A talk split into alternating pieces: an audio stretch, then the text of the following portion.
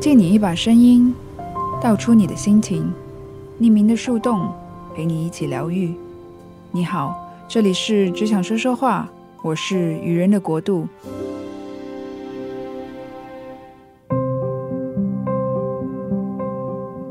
偷懒的我知道，当初能够冲动尝试开启节目，是因为去年半年多的非目的导向的写作练习，有了些存货，就好像有了些基底，不用担心没有话题。说好的以自己舒适的节奏与步伐前进，这一次在偷懒与挑战之间，让我试一试，选择后者吧。那天看理想公众号文章里的一句话。让我停下了脚步。编剧史航说：“所以我们管乌镇叫乌托邦小镇，在乌镇，你的幸福感是累积的，而不是随时归零的。”当时心里突然的就顿了一下。对哦，幸福感是什么？对我来说，什么是我的幸福感？我竟然从来没有想过这个问题。而他提到的，在一个小镇累积幸福感，又是怎样的呢？思考需要不同的维度，才能碰撞出不同的火花。所以这一次，除了自我反问，我也特别的将问题抛给了一些主播朋友。不同的声音，不同的视角，不同的经历，在不同的城市，让我们先来听一听属于他们的幸福感吧。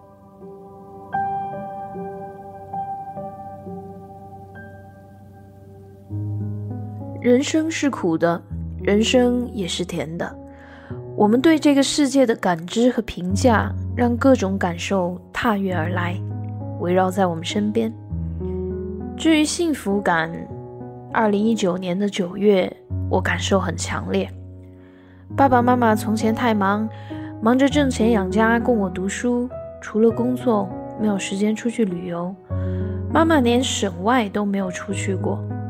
现在他们退休了，我一直策划着想要带他们去旅行。我们去了杭州，我带他们坐地铁、坐飞机，带他们到网红大学食堂吃晚饭，去酒吧喝酒，尝试做一些他们从前没时间做的事。陪在他们身边，我从性格急躁到有所沉淀，教他们用支付宝，用导航。他们也从以前不时催我快点找男朋友结婚。到现在，让我慢慢来，慢慢选择。幸福感爆棚的同时，深刻感受到，无论是什么事，都需要沟通，多站在对方的角度去思考。其实，我们每一个人的内心都有爱的成分，只是有的人被激发的多一点，有些人少一些，但并不影响每个人在苦乐交织的生活中感受到幸福。哪怕只是一瞬间，也曾经是那颗点亮黑夜的星星呢。Hello，大家好，我是宇航局的一号主播思优。我认为的幸福感是什么？我在之前没有看到这个问题的时候，其实没有认真的思考过这个话题，认真的思考过幸福感是什么。直到我拿到了这个话题，我才真正的去思考和回忆了一下。嗯，我在平时的生活中，我个人认为我是一个幸福感比较容易获得，或者是换一个词，或者是满足感比较容易获得。对，然后我觉得幸福感对于我个人来说是一件非常具体而又不是那么那么具体的事儿。呃，为什么这么说呢？说到非常具体的一件事，是因为可能举个例子，我在很饿的时候吃到了一口好吃的饭菜，我觉得啊，幸福感超级高。对，嗯，或者是我心情不好的时候看到了一个笑话，能调节我的心情，或者是跟朋友能嗯聊聊怎么怎么样，或者开导开导我等等等之类吧。但是对于目前的我来说呢？幸福感可能就是我现在最近在忙的一件事儿，就是在换工作。嗯，总之来说，我觉得没有一件事儿能让我持续的获得幸福感，更多的是，嗯，在一些其他的场景下的事儿能让我在那个时刻下能够获得幸福感。然后，我个人觉得，幸福感不是那么重要吧。嗯，因为人生不如意事常有八九，生活本来就是一个很麻烦的事儿，我们需要我们的耐心和处理问题和解决问题的能力，把一些问题和一些琐碎的事儿给它处理的井井有序，或者是怎么怎么样。我觉得这才是生活的常态。幸福感不是一个能够长期的持有或者一个获得的事儿。呃，当然，我觉得。能够感受到生活的乐趣，这当然也是一个非常重要的能力。对，嗯，最后一个问题就是，我想积累的幸福感，嗯，回应上边的话题，就是在此刻的我，能够换工作成功，嗯，升职啊，可能没戏，可能就是加薪成功，换工作成功，能够换到我一个心仪的公司，当然那个公司，双向选择嘛，这是一个事儿。嗯，我觉得。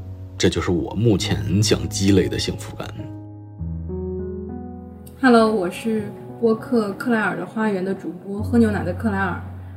关于幸福感是什么这个话题，可能是随着我的年龄在增长，我反而更多的去考虑的这样的一个问题。我觉得可能一个原因是我们越长大了之后，我们面临的痛苦和困境就会越来越多。那么。这个时候可能反而会去更多的强调幸福感这个事情，比如说一个活蹦乱跳的天真可爱的孩子，他无疑是很幸福的，但是他可能根本不会去思考幸福感究竟是什么。嗯，对我来说，幸福感可能并不是一些特别宏大的事情，或者说，我感觉我的幸福感的来源并不取决于我经历的一些特别重大的事情，比如说实现了某个目标或者。完成了某一项工作，可能只是来源于一些生活中很琐碎、很微小的事情。嗯，就像那个词一样嘛，小确幸，就是一些微小而确定的幸福。如果让我举一个我觉得特别有幸福感的时刻的话，我可能觉得是在骑车的时候，因为我在骑车的时候，一方面来说，我是在去往一个目的地，也就是说。我是在奔赴着某一个目标，就是这个奔赴的感觉让我觉得很幸福。然后其次的话，骑车的时候那种直接和风撞击的感觉也特别让我有幸福感。我感觉幸福感无疑是很重要的，毕竟我们的生活已经够苦，我们难道去享受这片刻的幸福的权利都没有吗？但是我感觉幸福这个东西，它并不是一个非常有延续性的东西，它可能只是短暂的让你体会到了一下生活的美好，它就像碎片一样镶嵌在充满着苦恼、焦虑或者平凡的日常里。但是我感觉，恰恰是这些时刻，它能够让平凡的时刻也变得闪闪发光。反过来说，我并不觉得我们的生活永远被幸福感填充着会是一件特别好的事情。我觉得反而是有了这样的反差，有了这样的对比，嗯，幸福感才显得特别的可贵。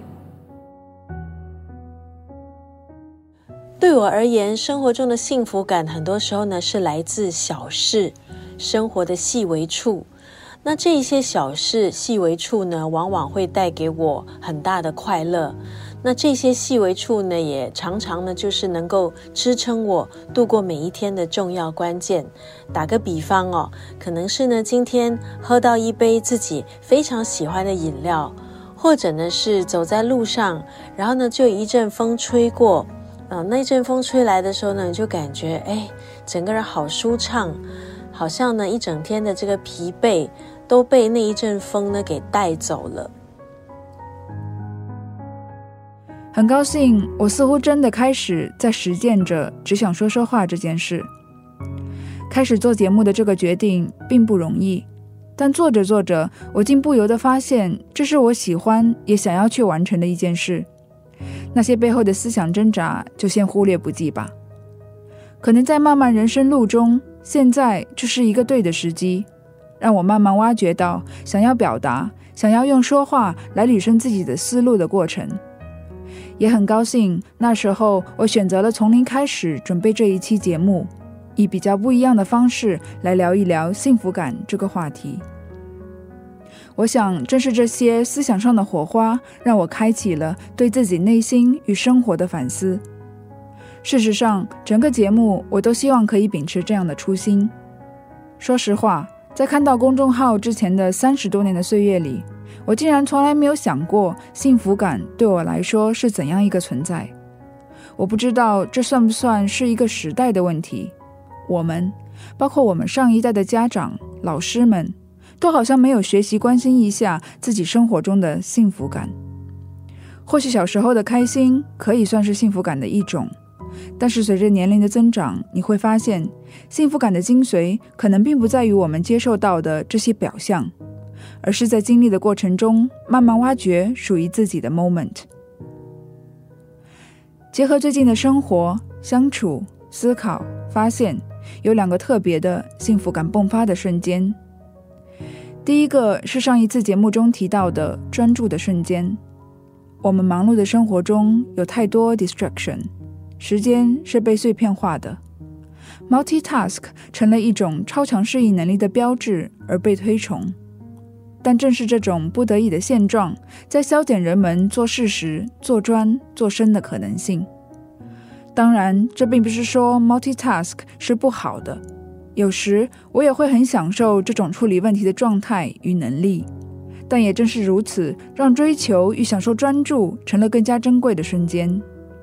印象中，以前的我总是这个也感兴趣，那个也想做，于是大脑慌乱的状态下，注意力是分散的。也是在近来慢慢做节目的过程中，验证了专注把一件事做好的重要性与满足感。而另一个幸福感迸发的瞬间，要感谢播客这个桥梁，让我跟妈妈这两个不善言辞的白羊找到契机，打开僵局。我也在尝试慢慢放下固执，感受到终于可以理解的瞬间，无疑是幸福的。哦，对了，还有还有，最近的小惊喜是第一次从广播里听到自己的小作品，在公司大厅碰巧听到，与同事点头一笑。享受创作灵感的洗礼，谁说这不是幸福的呢？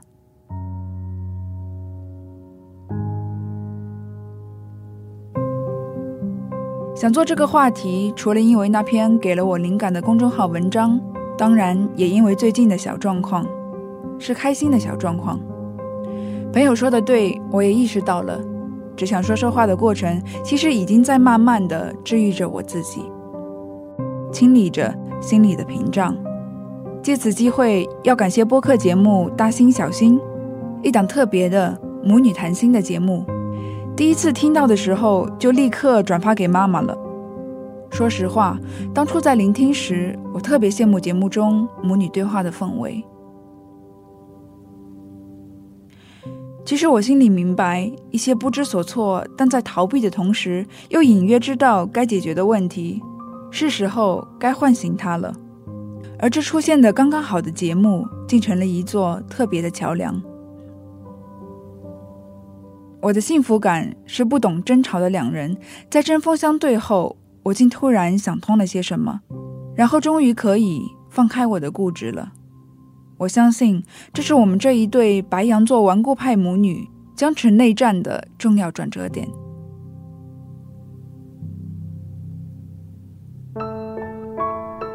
有时候我会向往那些冲突碰撞，能够经历化解，然后重归于好的过程，是再珍贵不过的关系里的催化剂。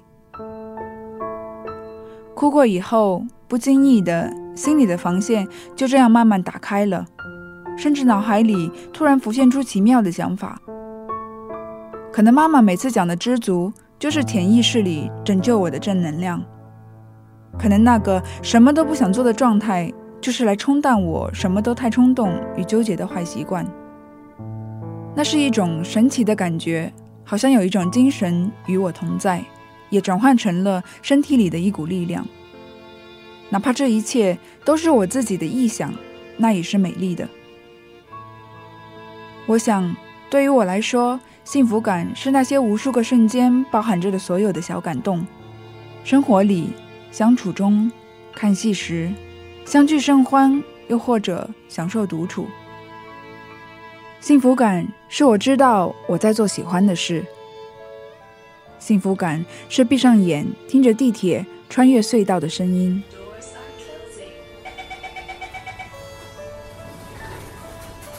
幸福感是置身丛林里的心旷神怡。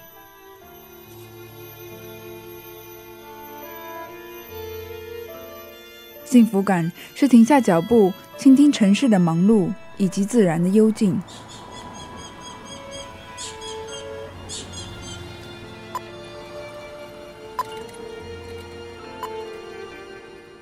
幸福感是我好像慢慢知道了生活的重心在哪里。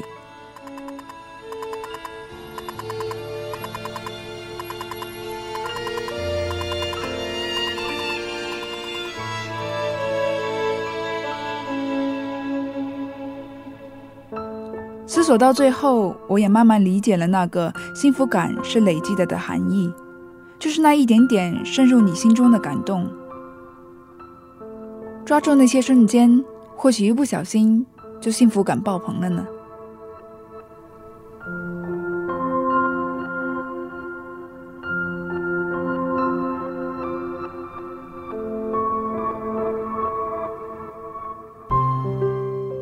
借你一把声音。道出你的心情，匿名的树洞陪你一起疗愈。感谢您收听《只想说说话》，我们下期再见。